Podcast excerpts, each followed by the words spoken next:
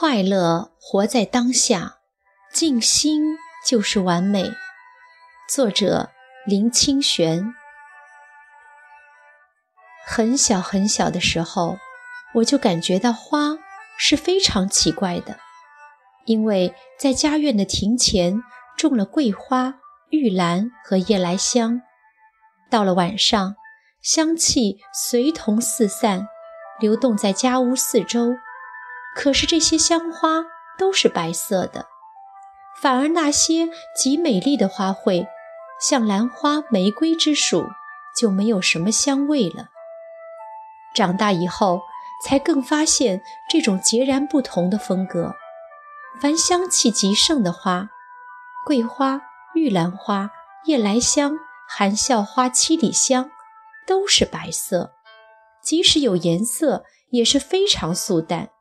而且它们开放的时候，常成群结队的，热闹非凡。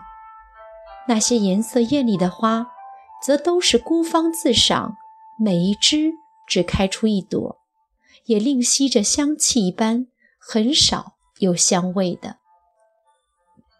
香花无色，色花不香，这真是一个惊人的发现。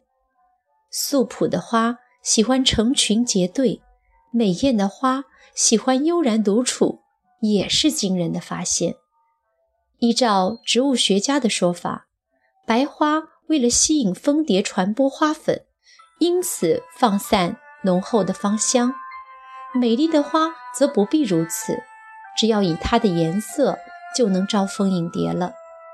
我们不管植物学家的说法，就单以香花无色，色花不香，就可以给我们许多联想，并带来人生的启示。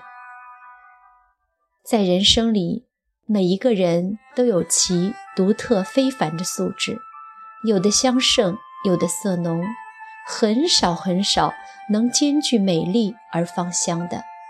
因此，我们不必心羡别人某些天生的素质，而要发现自我独特的风格。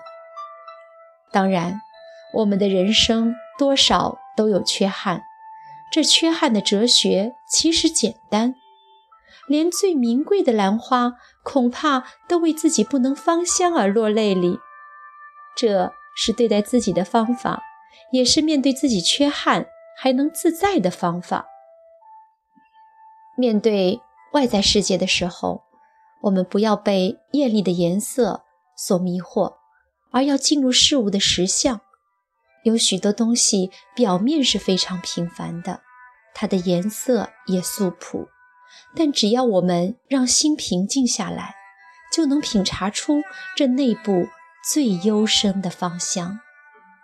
当然，艳丽之美有时也值得赞叹，只是它适于远观，不适于沉潜。